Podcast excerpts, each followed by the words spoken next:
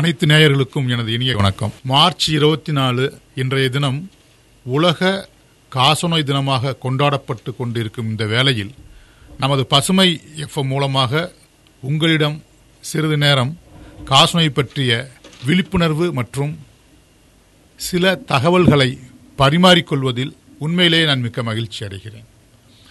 காசநோய் அப்படிங்கிறதுக்கு இப்போ தான் அது காசநோய்னு சொல்லிட்டு இருக்கோம். இது நேற்று இன்று வந்த ஒரு வியாதி அல்ல. தொன்று தொட்டே இருக்கும் ஒரு வியாதி தான். அந்த காலகட்டங்களில் என்புரிக்கி ஷயரோகம் என்று பல பெயர்களால் அழைக்கப்பட்ட ஒரு வியாதி தான் காசநோய்.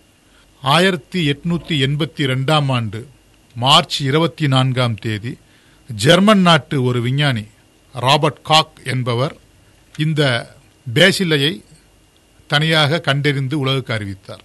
அப்பொழுதுதான் இந்த காசநோய் அப்படிங்கிறது ஒரு பாக்டீரியா சம்பந்தப்பட்ட ஒரு வியாதி என்ற உண்மையே உலகுக்கு தெரிய வந்தது. அதன் தொடர்ச்சியாக சரியாக நூறு ஆண்டுகள் கழித்து ஆயிரத்தி தொள்ளாயிரத்தி எண்பத்தி ரெண்டாம் ஆண்டிலிருந்து இந்த மார்ச் இருபத்தி நான்காம் தேதியை உலகளவில் காசநோய் தினமாக அனுசரித்து கொண்டிருக்கிறோம். முக்கியமான காரணம் எடுத்துக்கிட்டால் ரெண்டு வகையான காரணமாக சொல்லலாம். காசநோய் அந்த பாக்டீரியா கண்டறியப்பட்ட அந்த காலகட்டத்தில் அதற்குரிய தடுப்பு மருந்துகள் மாத்திரைகள் எதுவும் உலகுக்கு கண்டறியப்பட்டு அறிவிக்கப்படவில்லை. அது முக்கியமான காரணம்.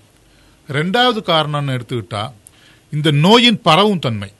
இந்த நோய் வந்து காற்றின் மூலமாக பரவுறது. ஸோ நம்ம காற்றின் மூலம் பரவுற ஒரு நோய் நோயை முற்றிலுமாக ஒழிக்கலாம் அப்படிங்கிறது உண்மையிலே கொஞ்சம் கஷ்டமான காரியம்தான். ஆனால் நாம் அனைவரும் ஒன்றிணைந்தால் கட்டுப்பாட்டுக்குள் வைத்திருக்கலாம். ஆயிரத்தி தொள்ளாயிரத்தி ஐம்பத்தி ஐம்பத்தி ஏழாம் ஆண்டுக்கு பிறகு நமக்கு காசநோய் ஒழிப்பு திட்டத்தில் நிறைய புதுவிதமான மருந்து மாத்திரைகள்லாம் கிடைக்கப்பட்டோம் அதன் மூலமாக இப்பொழுது நம்ம ஓரளவுக்கு நல்ல ஒரு நிலையில் அதாவது காசநோயை கட்டுப்படுத்துவதில் நல்ல ஒரு நிலையில் நம்ம இருக்கோம். அதுக்கு முன்னாடி ஒரு விஷயம் நான் சொல்ல ஆசைப்படுறேன். இந்தியா போன்று வளரும் நாடுகளில் மக்கள் தொகையில் நாற்பது சதவீதத்திற்கு மேற்பட்டோர் இந்த நோயினால் நோய் கிருமியினால் பாதிக்கப்படுறாங்க. அதாவது இன்ஃபெக்ஷன் அப்படின்னு சொல்லுவோம். அவங்களுக்கு நோய் இருக்குன்னு கிடையாது. நோய் கிருமிகள் அவங்க உடலில் இருக்கும். அந்த கண்டிஷனுக்கு பேர் இன்ஃபெக்ஷன் அதாவது நோய் தொற்று உள்ளோர். இந்த நோய் தொற்று உள்ளோரில் ஒரு பத்து சதவீதம் பேத்துக்கு நோய் வெளியே வரும். அந்த பத்து சதவீதம் யாருன்னு பார்த்தோம் அப்படின்னா நோய் எதிர்ப்பு சக்தி மிகவும் குறைவாக இருப்பவர்கள். குழந்தைகள் வயதான பெரியவர்கள் சர்க்கரை நோயாளிகள் ஹச்ஐவி மற்றும் எய்ட்ஸ் நோயாளிகள் கேன்சர் நோயாளிகள். இவங்களுக்கு நோய் வருவதற்கான வாய்ப்புகள் அதிகம். இதுதான் இந்த நோயை பற்றி நம்ம சொல்லணும் அப்படின்னா.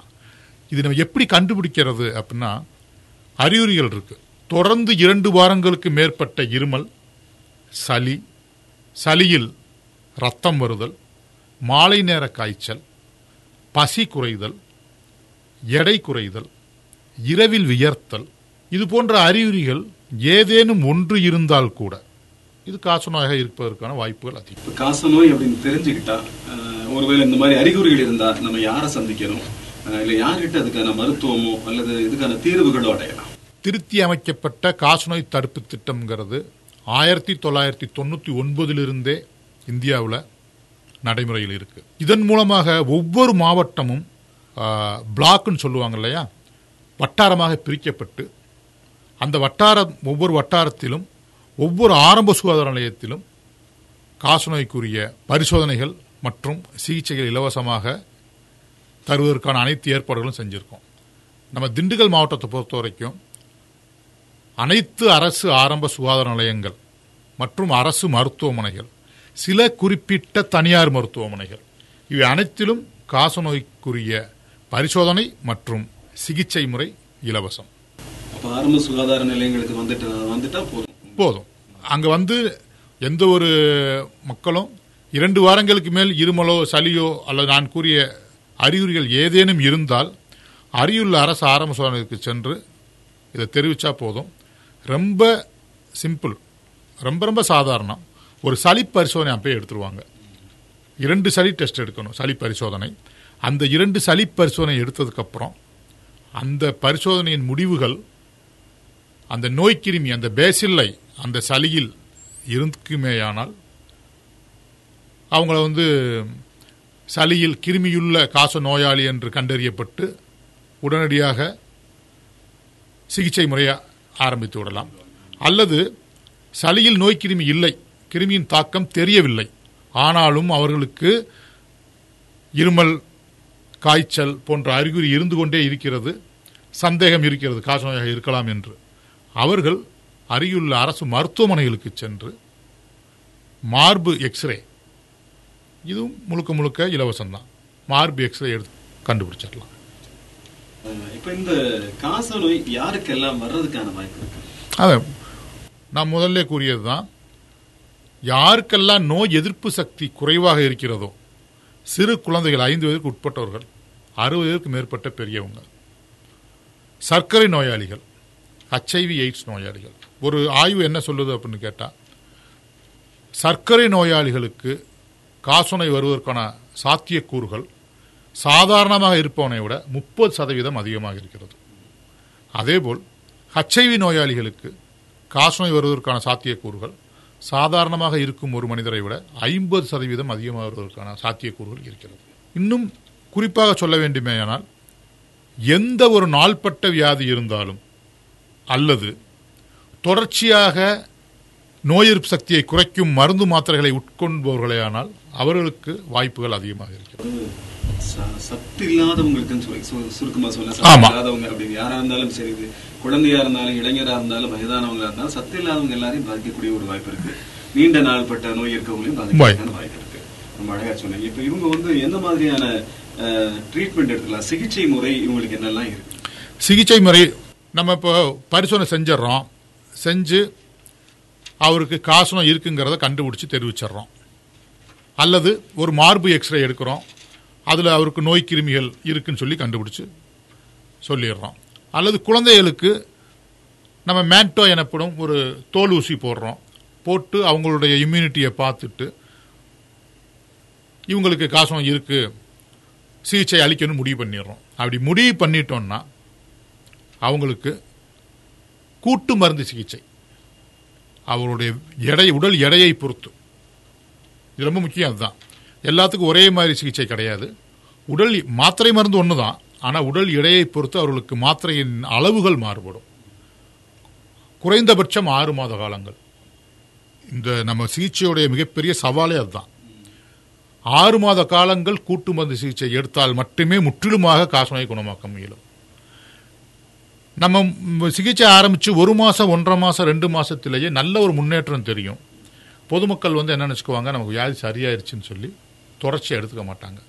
அது இல்லாமல் மருத்துவர் அறிவுரைப்படி ஆறு மாதங்கள்லேருந்து ஒன்பது மாதங்கள் வரை கரெக்டாக மருந்து மாத்திரை உட்கொண்டா காசனை ஈஸியாக குணமாக்கலாம் இந்த சிகிச்சை எடுத்துக்கிறதுக்கு இந்த இது பண செலவு ஆகுமாகும்? இந்த சிகிச்சை நீங்கள் தனியாரில் எடுத்துக்கிறீங்க அப்படின்னு கேட்டால் ஒரு சிகிச்சையின் மொத்த செலவு குறைந்தபட்சம் எட்டாயிரம் ரூபா வரைக்கும் வரும். ஆறு மாதம் டு ஒன்பது மாதம் கணக்கு பண்ணுறப்ப குறைந்தபட்சம் எட்டாயிரம் ரூபா வரும். ஆனால் இந்த மருந்து மாத்திரைகள் சிகிச்சை முறை அனைத்தும் அரசு மருத்துவமனைகளில் இலவசம். இலவசம் இலவசம். இன்னொன்று இருக்கு. ஒரு தனியார்கிட்ட ஒரு நோயாளி போய் வியாதி இருக்கிறத கண்டுபிடிச்சு அவர் மருந்து மாத்திரை வாங்குவதற்கு வசதி இல்லை என்றால் அவர் எப்போ நம்ம அரசு மருத்துவமனைக்கு வந்தாலும் அவர் விட்ட இடத்துல இருந்து சிகிச்சையை இலவசமாக கொடுத்தாரு. தொடர முடியும் ரொம்ப அழகா சொன்னீங்க இப்போ இந்த நீங்க ஏற்கனவே சொன்ன மாதிரி உடல் எடை குறையிறதுக்கும் இந்த டிபிக்கும் இந்த காச நோய்க்கு கட்டாயம் இருக்கு. காசநோய்ங்கிறது நம்ம அந்த ஆரம்ப காலகட்டங்கள் நம்ம முன்னோர்கள் கூறிய பெயரே என்னன்னு கேட்டால் காச நோய் கிடையாது. காச நோயின்னு கடை சொல்ல மாட்டாங்க. எண்புருக்கி நோயும்பாங்க. என்புரிக்கி அப்படின்னா எலும்பை உருக்குவதல்ல. எலும்பை தவிர மற்ற அனைத்து பாகங்களையும் உருக்குவது பொதுவாக ஒரு மனிதனுடைய உடல் எடை குறைவதற்கான காரணம் காசநோயத்தையும் சொல்லுவோம். என்ன காரணம் அப்படின்னு கேட்டால் இந்த காசநோய் பாதிக்கப்பட்ட மனிதன் அந்த பாக்டீரியா உள்ள போய் அவனது உடலில் இருக்க நோய் எதிர்ப்பு சக்தியை குறைத்து புரோட்டீன் சொல்லுவோம் இல்லையா புரதச்சத்து. அந்த புரதச்சத்து அனைத்தும் சளியின் மூலமாக சளியாக வெளியே துப்பப்படுகிறது. அதனால தான் அவங்களுக்கு வந்து உடல் எடை குறையுது. அதுக்கு உடல்ல சேர விடாம தடுத்துறது சேர விடாம தடுக்கிறது ஒன்று ரெண்டாவது ஏற்கனவே இருக்க புரதச்சத்தையும் காலி பண்ணிடும் காலி பண்ணிடும் இவங்களுக்கு பசியே எடுக்கிறது இல்லை காசநோயோட முக்கியமான அறிவு பசியின்மை. பசியின்மைங்கிறப்ப நம்ம சரியாக உணவு உட்கொள்ள முடியாது. அதனால உடம்பு குறையும் இப்ப இவங்க வந்து தன் எப்படிப்பட்ட உணவு பழக்கங்கள்லாம் எடுத்துக்கணும்? இந்த காசநோய் இருக்கு அப்படின்னு தெரிஞ்சா எப்படிப்பட்ட உணவு பழக்கங்களை அவங்க வந்து மேற்கொள்ளலாம் நல்ல புரதச்சத்து உள்ள உணவு வகைகள் தான். ஹை புரோட்டீன் டயட்னு சொல்லுவாங்க. சைவத்தில் எடுத்துக்கிட்டோம் அப்படின்னு கேட்டால் பால் எடுத்துக்கலாம் பயிர் வகைகள் கொண்டக்கடலை பாசிப்பயிறு தட்டைப்பயிறு முளைகட்டிய தானியங்கள் இது எல்லாமே எடுத்துக்கலாம் அசைவத்தை பொறுத்த வரைக்கும் முட்டை எடுத்துக்கலாம் இறைச்சி எடுத்துக்கலாம். குறிப்பாக சொல்லணும்னா ஒரே சொல்ல சொல்ல வேண்டுமானால் நல்ல புரதமுள்ள உணவு வகைகளை எடுத்துக்கணும். நிறைய தேவைப்படும். ஏன்னா இதில் வந்து மருந்து பாதி ஆகாரம் மீதி. உணவே மருந்துங்கிற மாதிரி அது மாதிரி இதுக்கு. உணவு வந்து பாதி மருந்தா இருக்கு மீதி தான் மருந்து. மருந்தா இருக்கு. அதேதான். இப்ப இதோடைய வகைகள்லாம் என்னென்ன என்னென்ன வகையெல்லாம் இருக்கு இதுல? இந்த வேற நிறைய வகைகள் இருக்குன்னு சொல்றாங்க. என்ன மாதிரி வகைகள்லாம் அதுல இருக்கு? அதில் காசநோய்க்கு மட்டும் ஒரு சிறப்பு என்னன்னு கேட்டால் சரி, எந்த ஒரு வியாதி வந்தாலும் உடலில் ஒரு குறிப்பிட்ட பாகத்தை மட்டும்தான் பாதிக்கும். உதாரணத்துக்கு உங்களுக்கு மாரடைப்புன்னு எடுத்துக்கோங்களேன். இருதயத்தை மட்டும்தான் பாதிக்கும். ஆனால் காசநோய் மட்டும் கேன்சர் எடுத்துக்கோங்க ஒரு குறிப்பிட்ட பகுதியை பாதிக்கும். குடல் கேன்சர்னா குடலை பாதிக்கும் வயிற்று கேன்சர் வயிற்றை பாதிக்கும் அது மாதிரி. ஆனால் காசநோய் மட்டும்தான் நமது உடலில் தலைமுடியையும் நகத்தையும் தவிர அனைத்து பாகத்தையும் பாதிக்கும். எதை வேண்டுமானாலும் பாதிக்கும். குறிப்பாக நுரையீரலை எண்பத்தஞ்சு சதவீதம் பாதிப்பு இருக்கும். இதுக்கு பேர் நுரையீரல் காசநோய் நுரையீரல் நீங்களாக மற்ற பகுதிகளை தாக்கும் காசநோய்க்கு பேர் வந்து எக்ஸ்ட்ரா பல்மனரி டிபின்னு ஆங்கிலத்தை சொல்லுவாங்க. தமிழில் நுரையீரல் நீங்களான மற்ற பகுதிகளை பாதிக்கும் காசநோய். அதில் ரொம்ப நம்ம குறிப்பாக எடுத்து விட்டோம்னா சிறு குழந்தைகளுக்கு வர்ற கழுத்தில் வர்ற கட்டி. நிறைய பேர் அது வந்து அம்மை போட்டிருக்குன்னு வச்சு தப்பாக எடுத்துக்குவாங்க. சிறு வயசில். அந்த கட்டி வந்து காசநோயின் முக்கியமான அறிகுறி. அதுக்கப்புறம் நுரையீரலை சுற்றியுள்ள அந்த பையில நீர் கோர்க்குதல். மூளையில் காசநோய்க்குரிய கட்டி வர்றதல். மூளை கட்டிங்கிறது வந்து டிபர்க்ளோமாங்கிற மூளை கட்டி காசநோய் கட்டி தான். காசநோய் கட்டி தான். அதை நம்ம சரியான நேரத்தில் கண்டுபிடிச்சி கரெக்டாக ஒரு ஒன்பது மாதங்கள் மருந்து மாத்திரை கொடுக்குறோம் அப்படின்னு கேட்டால் அந்த நோயின் தாக்கம் அப்படியே குறைஞ்சிரும். நம்ம அதை இல்லாமல் வெறுமனே பார்த்துட்டு இருக்கோம் அப்படின்னா அது தலைவலி அதிகமாகி அதிகமாகி என்ன வேணாலும் நடக்கலாம். மிகப்பெரிய ஆபத்தை கொண்டு வந்து நிறைய வகைகள் இருக்கு. சொன்ன மாதிரி வந்து உடலுடைய அத்தனை உறுப்புகளையுமே பாதிக்கக்கூடிய ஒரு நோயா அந்த டியூபர்குலோசிஸ் இருக்கு. இப்ப பாத்தீங்கன்னா இது இதோட பரம்பரை வியாதியா என்ன அப்படிங்கிற நிறைய பேருக்கு தெரியாம இருக்கு. இந்த பரம்பரை வியாதியா இந்த தொற்று நோயா மத்தவங்களை பாதிக்குமா? இந்த விஷயங்கள்லாம் நேர்கள் சொல்லலாம். நான் நேர்களுக்கு ஒன்று மட்டும் சொல்ல ஆசைப்படுறேன். இது என்னன்னு கேட்டால் பொதுவான ஒரு தவறான கருத்து என்ன இருக்கும்னு கேட்டால் காசு நோய்ங்கிறது பரம்பரையாக வர வியாதிங்கிறது ஒரு தவறான கருத்து. ரெண்டாவது காசு நோய்ங்கிறது ஏழைகளை மட்டும்தான் பாதிக்க பாதிப்புக்கு உள்ளாக்கும். சேரியில் இருக்கவங்கள குடிசை வீட்டில் இருக்கவங்களுக்கு மட்டும்தான் பாதிப்பை உண்டாக்கும் அப்படிங்கிற ஒரு கருத்து இருக்கு. மூணாவது காசநோய்ங்கிறது வந்து ஆண்களைத்தான் ரொம்ப பாதிப்புக்கு உண்டாக்கும் அப்படிங்கிற ஒரு கருத்து இருக்கு. இது எல்லாமே பொய்யான கருத்து. ஏன்னா காசநோய் அப்படிங்கிறது காத்துல பரவுற வியாதி. அதுக்கு ஏழை பணக்காரன் ஆண் பெண் குழந்தைகள் திருநங்கை இது மாதிரி எந்த பாகுபாடும் கிடையாது. யாருக்கு வேண்டுமானாலும் வரலாம். ஆனால் இன்னொரு கேள்வி பொதுமக்கள்கிட்ட எழும். அந்த வீட்டில் அந்த தாத்தாவுக்கு காசநோய் இருந்துச்சு. கொஞ்ச நாள் கழிச்சு அவங்க அவங்க மகனுக்கும் இருந்துச்சு. பேரனுக்கும் வந்துச்சு. எங்களுக்கு நல்லாவே தெரியும். அப்போ அது பரம்பரை வியாதி தானே? இந்த சந்தேகம் நிறைய பேத்துக்கு வரும். எங்கிட்ட நிறைய நேர்கள் கேட்டிருக்காங்க பேஷண்ட்டுமே கேட்டிருக்காங்க. இது பரம்பரை வியாதி இல்லை. காத்துல பரவுற வியாதி. அதனால தாத்தாட்டு இருந்து மகனுக்கு ஈஸியாக பரவி இருக்கும். மகன்ட்டு இருந்து பேரனுக்கு ஈஸியாக பரவி இருக்கும். அதுதான் காரணமே தவிர இது பரம்பரை வியாதி இல்லை. அதே வீட்டில் இன்னொருத்தர் வந்து குடியிருந்தா கூட அவங்களுக்கும் வரதுக்கு வாய்ப்பு இருக்கு. அதனால பரம்பரை வியாதின்னு சொல்ல கட்டாயமாக இல்லை. இப்போ வந்து இன்னொரு விஷயம் இருக்குது காத்துல பரவுறது மூலமா இருக்கு அவங்க கிட்ட போறதுக்கு அச்சப்படுவாங்க. பக்கத்துல போறதுக்கு சில பேர் அச்சப்படுவாங்க. அது சரியா? அதை பத்தி கொஞ்சம் கட்டாயம். அதாவது காத்துல பரவுற வியாதி அப்படின்னா நம்ம சாதாரண நின்றுட்டு இருக்க அதுலேயே வந்து பரவாது. அந்த பாக்டீரியா ஒருவர் இருமும் பொழுதும் தும்மும் பொழுதும் பாடும் பொழுதும் பேசும் பொழுதும் திரவ துளிகளாக வெளியே வருது. அந்த திரவ துளிகள் வெறும் காற்றில் உயிரோடு இருக்கிறதே மிக குறைந்த நிமிட கணக்கு தான். அதனால நம்ம அந்த அளவுக்கு பயப்பட வேண்டாம். இதுல பிரச்சனை என்னன்னு கேட்டா ஒரு இடத்துல ஒரு நூறு பேர் இருக்கோம். அந்த நூறு பேர்த்துக்கு நடுவில் ஒரு காசு நோயாளி. அவருக்கே தெரியாது. உதாரணத்துக்கு உங்களுக்கு சொல்லணும்னா ஒரு பேருந்து எடுத்துக்குவோம். ஒரு பஸ் ஐம்பது பேர் இருக்க ஒரு பஸ் நல்ல கூட்டமாக இருக்கு. அதில் ஒருத்தர் காசு நோயாளி யாருக்கும் தெரியாது. அவர் பேசுறாரு இருமுறார் தும்முறார். அப்ப ரொம்ப நெருக்கமான தொடர்பு க்ளோஸ் கான்டாக்ட் அந்த இடத்துல அந்த திரவ மூலமாக வெளியே வர்ற அந்த பாக்டீரியா இருக்கும். அப்போ எதிரில் உள்ளவர்கள் சுவாசிக்கும் பொழுது அவர்களது உடலில் அது சென்று இருந்து கொள்ளும். அதுக்கு பேர் தான் நோய் தொற்று. அதுதான் நான் அப்பயே சொன்னேன் இந்தியாவில் நாற்பது சதவீதம் பேத்துக்கு மேலே நோய் தொற்று இருக்கு. அந்த நோய் தொற்று வந்த எல்லாத்துக்குமே வியாதி வராது. அவங்களுக்கு எப்போ அந்த எதிர்ப்பு சக்தி குறையுதோ அப்பதான் வரும். ரொம்ப சொல்லுங்க இப்போ வந்து இது இது- ஒழிக்கிறதுல கட்டுப்படுத்துறதுல அரசு மருத்துவமனைகளோட செயல்பாடு என்னவா இருக்கு கட்டாயம் ஆயிரத்தி தொள்ளாயிரத்தி தொண்ணூற்றி ஒன்பதுலேயே இந்திய அரசாங்கமானது காசநோய் ஒழிப்பதற்கு புதுசாக ஒரு தனி திட்டமே கொண்டு வந்துச்சு. அது என்னன்னு கேட்டால் திருத்தி அமைக்கப்பட்ட தேசிய காசநோய் தடுப்பு திட்டம். இது ஏன் தடுப்பு திட்டம்னு சொன்னாங்க அப்படின்னு கேட்டால் இது ஒழிக்க முடியாது அந்த காலத்தில் நம்ம நினச்சது. நான் சொல்கிறது இருபத்தி ரெண்டு வருஷத்துக்கு முன்னாடி.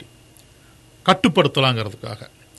அதுக்கு தான் எல்லா இடத்துலையும் நுண்ணோக்கி மையங்கள் மூலம் பரிசோதனை அனைத்து நோயாளிகளுக்கும் சரியான முறையில் மருந்து மாத்திரைகள் டாட்ஸ் எனப்படும் உயரிய சிகிச்சை. அதாவது என்னன்னு கேட்டால் மற்ற வியாதிக்கு எல்லாம் நீங்கள் வர்றீங்க அப்படின்னு கேட்டால் உங்கள் வியாதியை நம்ம கண்டுபிடிச்சதுக்கப்புறம் ஒரு மாதத்துக்கோ பத்து நாளைக்கோ பதினஞ்சு நாளைக்கோ மருந்து மாத்திரைகளை கொடுத்து அனுப்பிச்சி விட்டுருவோம். இந்த வியாதிக்கு மட்டும் என்ன செய்வோம் அப்படின்னு கேட்டால் நோயாளியிடம் மருந்து மாத்திரை கொடுப்பதில்லை. நோயாளியின் வெல்விஷர். அது யாருன்னு கண்டுபிடிச்சு அவங்கள்ட்டே மாத்திரையை கொடுத்து நோயாளியை அவர்கள்ட்ட மாத்திரை வாங்கி சாப்பிட்ற மாதிரி செய்வோம். என்ன காரணம்னு கேட்டால் அந்த மாத்திரை கொடுக்குறவர் நோயாளிக்கு தெரிஞ்சவராக இருப்பார் அவருடைய வெல்விஷர் அதாவது நலம் விரும்பியாக இருப்பார். அதனால அவருக்கு ஏதேனும் பக்க விளைவுகள் வந்தாலோ நோயாளி மாத்திரை சாப்பிடாம போயிட்டாலோ நம்மள்ட்ட சொல்லிடுவார் நம்ம போய் என்ன பிரச்சனைங்கிறத உள்ளே நுழைஞ்சு பார்த்து அவங்களுக்கு அந்த பிரச்சனையை தீர்த்து வச்சு மருந்து மாத்திரை சாப்பிட வைக்கலாம். ரெண்டாவது நமக்கு தெரியும் கட்டாயம் ஒரு ஆறு மாதம் மாத்திரை சாப்பிட்டாரு. இந்த ஒரு நடைமுறை வந்ததுக்கப்புறம் பார்த்தீங்க அப்படின்னா அந்த தேர்ச்சி விகிதம் வாங்க இல்லையா? அந்த குணமாகுதல் விகிதம் நல்லா அதிகமாயிருச்சு. தொண்ணூறு சதவீதத்துக்கு மேலே அதிகமாயிருச்சு. இந்த டாட்ஸுங்கிற அந்த நடைமுறை வருவதற்கு முன்பு முப்பத்தி அஞ்சு சதவீதம் தான் இருந்துச்சு குணமாக்குதல் விகிதம்.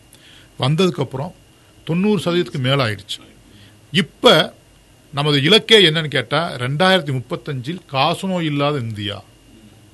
அதுக்கு நோக்கி தான் பாடுபட்டுருக்கோம் இப்போ ரெண்டாயிரத்தி இருபத்தி ஒன்றுலேருந்து நம்ம திட்டத்துக்கும் பேரை மாற்றிருக்கோம் முதல்ல தேசிய திருத்தி அமைக்கப்பட்ட தேசிய காசநோய் தடுப்பு திட்டமாக இருந்தது. இப்போ தேசிய காசநோய் ஒழிப்பு திட்டமாக கொண்டு வந்திருக்கோம். ஏன்னா இப்போ நம்பிக்கை வந்துருச்சு காசநோய் ஒழிச்சிடலாம் அப்படிங்கிறது. அனைத்து ஆரம்ப சுகாதார நிலையங்கள் மற்றும் அரசு மருத்துவமனைகள் சில குறிப்பிட்ட தேசிய தன்னார்வ தொண்டு மையங்கள் சில தனியார் மருத்துவமனைகள் அனைவரும் ஒன்று சேர்ந்து இதை ஒழிக்கிறதுக்கு பாடுபட்டு இப்போ இந்த காசநோய் வந்து பாக்டீரியா வந்து காத்து காத்தின் மூலமா அப்படின்னு சொல்றீங்க. இதை தடுத்துக்கிறதுக்கு ஏதாவது வழிகள் இருக்கா? இல்ல சுற்றுச்சூழல் மாசுபாடு காரணமா? என்ன இதுக்கான காரணம் என்னென்ன எப்படி இது பரவுது? சுற்றுச்சூழல் மாசுபாடு காரணத்தினால நமக்கு என்ன இந்த காசநோயை பொறுத்த வரைக்கும் ஒரு ஆபத்துன்னு கேட்டால் ஒரு காசநோயாளி இருக்கார். அவருக்கு தேவை நல்ல காற்று நல்ல உணவு அமைதியான சூழ்நிலை. அப்பதான் மனசு ஒரு என்ன சொல்கிறது ரிலாக்ஸுமாங்க இல்லையா? அது மாதிரி இருக்கப்ப அவருக்கு ஆட்டோமேட்டிக்காக வியாதி சரியாக சரியாகும் விகிதம் அதிகம். அந்த காலத்தில் நீங்கள் நல்லா கவனித்து பார்த்தீங்கன்னா தெரியும். தமிழ்நாட்டை அஞ்சு பகுதியா பிரிச்சாங்க. அஞ்சு பகுதியா தமிழ்நாட்டை அதே மாதிரி தாம்பரம் அங்க வந்து ஒரு சானிட்டோரியம் இருக்கு. காசநோயாளிகளுக்கான தனிப்பட்ட ஒரு இடம். கடலூர்ல கேப்பன் ஹில்ஸ்னு மலையடிவாரத்துல ஒரு சானிட்டோரியம் இருக்கு. திருச்சியில மிளகுப்பாறை அது காசநோய்க்குரிய சானிட்டோரியம் இருக்கு. மூணாயிருச்சா? சிவகங்கையில ஒரு சானிட்டோரியம் இருந்துச்சு. நாகர்கோயில் ஆசாரி பள்ளம் நான் சொல்கிற எல்லா இடமுமே மலை அடிவாரம் இயற்கை சூழ்நிலை அங்கே ஒரு சானிட்டோரியம் இருந்தது. செஞ்சிப்பட்டி தஞ்சாவூர் போகிற வழியில். அங்கே ஒரு சானிட்டோரியம் இது எதுக்கு சொல்கிறேன்னா அந்த காலத்தில் சானிட்டோரியம்ங்கிறத எதுக்கு ஏற்படுத்தினாங்க? அவங்களுக்கு நல்ல காற்றோட்டமான சூழல் வேணும் இயற்கையான சூழல் தரமான உணவு நல்ல குடிநீர் சரியான மருந்து மாத்திரை. அப்படி கொடுக்குறப்ப அவனுடைய குணமாக்குதல் ரொம்ப நல்லாவே இருந்துச்சு. ஸோ இப்போ வந்து அது இல்லை. வீட்டில் வச்சே பார்த்துக்கலாம். ரெண்டு ஒரே மாதிரி தான் இருக்கு. ஆனாலும் நம்ம சுவாசிக்கும் காற்று வந்து மாசுபடாமல் நல்லா இருந்தது அப்படின்னு கேட்டால் அந்த குணமாகும் விகிதம் இன்னுமே அதிகமாகும். சுற்றுச்சூழல் அது ஒன்று தான் நமக்கு. கா நமக்கு இப்போ இருக்கிறதுல காற்றின் மூலம் ஒரு பரவும் ஒரு வியாதியை பொறுத்த வரைக்கும் திரையரங்குகள் ஷாப்பிங் மால் நெருக்கமாக மக்கள் உலாவும் மகால் பொதுக்கூட்டங்கள் இது மாதிரி இடங்களுக்கு போகும் பொழுது இந்த நோய் தாக்கமானது அதிகரிக்க வாய்ப்புகள் இருக்கு. ஏறக்குறைய அதே தான் ஏறக்குறைய ஏறக்குறைய. தடுப்பு நடவடிக்கைனா முடிந்த அளவு நாங்கள் அந்த இப்போ கொரோனா இப்போ ஒரு வருடமாகத்தான் நமக்கு கணக்கில் இருக்கு. நாங்கள் கிட்டத்தட்ட இருபது வருஷமா இதை சொல்லிட்டு இருக்கோம். இருபது வருஷமா சொல்லிட்டு இருக்கோம். என்ன சொல்றோம்? ரொம்ப மக்கள் கூடும் நெருக்கமான இடங்களுக்கு செல்ல வேண்டாம். இருமல் சளி இருக்குன்னா உடனடியாக வாயில் துணி வைத்து இருமுங்கள். அல்லது நம்ம கூட இருக்கவங்க யாருக்காவது இருமல் சளி இருந்து யாராவது இருமுனாங்கன்னா நம்மை பாதுகாத்துக் கொள்வதற்கு நாம் நமது வாயை கர்ச்சி வைத்து மூடிக்கொள்ள வேண்டும். இப்போ கவர்மெண்ட்டு கொரோனாவுக்கு தர்ற அறி மிக முக்கியமான விழிப்புணர்வு என்ன? வெளியே போகும் யாராக இருந்தாலும் முகக்கவசம் அணிந்து கொள்ளுங்கள். அதைத்தான் நாங்கள் அந்த காலத்தில் என்ன சொன்னோம் அப்படின்னா முகக்கவசங்கிறத விட்டுட்டு குறைந்தபட்சம் வாயில் துணியாவது வச்சுக்கோங்க நாங்கள் சொன்னோம். அதான் செஞ்சுக்கணும்னு சொன்னோம். அதுதான் தடுப்பு நடவடிக்கை. அது ஒன்றே ஒன்று தான் வேற எந்த தடுப்பு நடவடிக்கையும் கிடையாது. ரெண்டாவது நான் ஏற்கனவே சொன்ன மாதிரி நாற்பது சதவீதம் வந்து ஏற்கனவே நோய் தொற்று இருக்கு. அவங்களுக்கு நோய் வராமல் இருக்கணும் அப்படின்னா நேரத்திற்கு நல்ல சத்தான ஆகாரங்கள் சாப்பிடணும். நல்ல காற்று சுவாசிக்கணும். இது ரெண்டு தான். சத்தான ஆகாரங்கள் சாப்பிட்றப்ப அவங்களுடைய அந்த இம்யூனிட்டி அந்த நோய் எதிர்ப்பு சக்தி அதிகமாயிட்டே இருக்கும். ஸோ அதனால நோய் வருவதற்கான வாய்ப்புகள் குறையும். இப்போ இந்த காச நோய் வரும்போது அதற்கு ஏதாவது துணை வியாதிகள் கோ இன்ஃபெக்ஷன் ஏதாவது இருக்கா? அந்த மாதிரியான காச நோய்க்காக துணை வியாதிகள் வராது. ஆனால் முதல்ல சொன்னது தான் சர்க்கரை நோய் இருக்கவங்களுக்கு காச நோயின் தாக்கம் அதிகமாக இருக்கும். இருக்கு. அப்படி வர்றப்ப சர்க்கரை நோயும் கட்டுப்பாட்டுக்குள் வராது. காச நோயும் கட்டுப்பாட்டுக்குள் வராது. அதான் கோமார்பிட் கோ இன்ஃபெக்ஷன் சொல்றோம். இதே தான் நமக்கு ஹச்ஐவிலையும் ஹச்ஐவி இருக்கவங்களுக்கு காச நோயின் தாக்கம் அதிகமாக இருக்கும். இப்போ சர்க்கரை வியாதி உள்ளவங்க அதுக்கும் இது எடுத்துக்குவாங்க டேப்லெட்ஸ் எடுத்துக்குவாங்க இதுக்கும் எடுக்கணுங்கிறப்ப நிறைய அவங்க டேப்லெட்ஸ் கன்ஃபியூஸ் ஆகாது அது இல்ல. எப்படிங்க சரி பண்றது? காச நோய்க்கு வந்து அனைத்து காச நோய்களுக்கும் ஒரே மாதிரியான சிகிச்சை தான். அதான் திட்டம்ங்கிறது. கூட்டு சிகிச்சை. கூட்டு மருந்து சிகிச்சை தான். அதனால இதுல இதுல மாற்றமே இல்லை.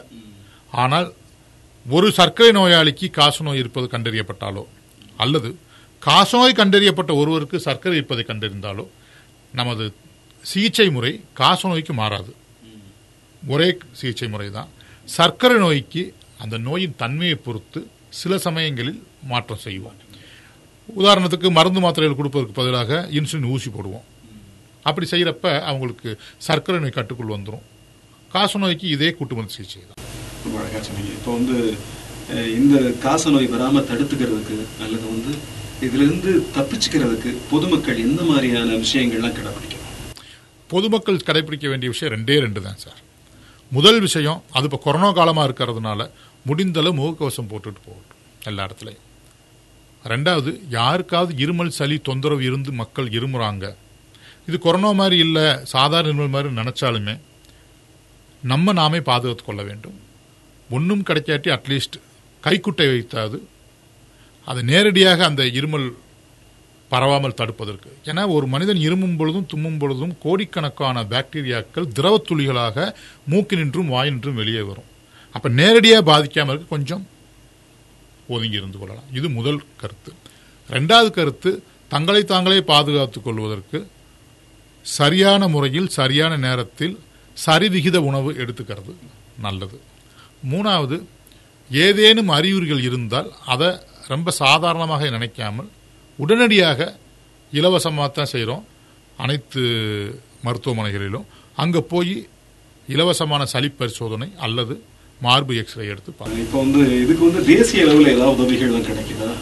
சப்போர்ட் நேஷனல் சப்போர்ட் கட்டாயமாக தேசிய அளவில் காச நோயாளிகள் ஒவ்வொருவருக்கும் ஒவ்வொரு ஒவ்வொருவருக்கும் அவங்க எந்த மதம் எந்த ஜாதி ஏழை பணக்காரர் யாராக இருந்தாலும் அவர்களது வங்கி கணக்கில் ஐநூறு ரூபாய் மாதம் மாதம் வரவு வைக்கப்படுகிறது. அது எதுக்கு அப்படின்னு கேட்டிங்கன்னா ரெண்டு விஷயத்துக்கு. ஒன்று அவங்க ஒரு சத்தான ஆகாரம் சாப்பிடுவதற்கு ஒரு ஊக்கத்தொகை. ரெண்டாவது எடுத்துக்கிட்டோம் அப்படின்னா அவங்க சரியாக அந்த மாத்திரையை சாப்பிட்டுக்கிறாங்கிறது நமக்கு தெரிஞ்சிடும் ஸோ அவங்க கரெக்டாக ஆறு மாதம் மாத்திரை சாப்பிட்டாங்களாங்கிறதையும் எதாச்சும் கணக்கில் எடுத்துக்கலாம். அதுக்காக. மாநில அளவில் வந்து உழவர் பாதுகாப்பு அட்டை வைத்திருப்பவர்களுக்கு மட்டும் உழவர் பாதுகாப்பு அட்டை வைத்திருப்பவர்களுக்கு ஒரு இடைக்கால ஊக்கத்தொகையாக அவங்க மருந்து மாத்திரை சாப்பிட்ற அந்த காலங்களுக்கு மாதம் மாதம் ஆயிரம் ரூபாய். அதுவும் வங்கி கணக்கில் நேரடியாக வர வைக்கப்படுகிறது. நேரடியாக அவங்க வங்கி கணக்கிலே வர வச்சார் நிச்சயமா அரசோட ஆதரவு நிறைய இருக்கு. இந்த நோயை ஒழிக்கிறதுக்கு நீங்க சொன்ன தடுக்கிறதுல இருந்து ஒழிக்கிறதா மாத்து மாறியாச்சு. இப்ப ஒழிக்கிறதுக்கு நிறைய அரசு திட்டங்கள்லாம் இருக்கு. சரியா இவங்க பின்பற்றினா நீங்க சொன்ன மாதிரி இரண்டாயிரத்தி முப்பத்தஞ்சுக்குள்ள அஞ்சுக்குள்ள கண்டிப்பா வந்து காசநோய் இல்லாத இந்தியாவா நம்ம இந்திய நாட்டை மாத்த அப்படிங்கிற ஒரு நம்பிக்கை வருது. உங்களுடைய அந்த உங்களுடைய இந்த உரையாடல் வந்து அந்த நம்பிக்கை எங்களுக்கு கொடுக்குது. அஹ், எங்க பசுமை வானொலிக்கு வந்து நேயர்களுக்காக ஒரு அற்புதமான அஹ், நல்ல ஒரு நேர்காணலை கொடுத்த உங்களுக்கு எங்களுடைய பசுமை வானொலி சார்பா நன்றிகளை தெரிவிச்சுக்கிறோம். மிக்க நன்றி சார். இந்த வாய்ப்பின் மூலமாக திண்டுக்கல் மக்களுடைய சிறிதளவேனும் காசநோய் பற்றிய கருத்துக்களை பகிர்வதற்கு ஏற்பாடு செய்த பசுமை வானொலிக்கு எனது நன்றி வந்த வணக்கங்களை தெரிவித்துக் கொள்கிறேன். நன்றி. நேர்களே நம்ம டாக்டர் சொன்ன மாதிரி பாத்தீங்கன்னா உங்களுக்கு ஒரு இப்படிப்பட்ட அறிகுறிகள் இருந்தாலும் அறிகுறிகள் பார்த்தோம் ஏற்கனவே அந்த மாதிரி அறிகுறிகள் இருந்தா நீங்க ஆரம்ப சுகாதார நிலையத்தை நேரில் அணுகலாம்.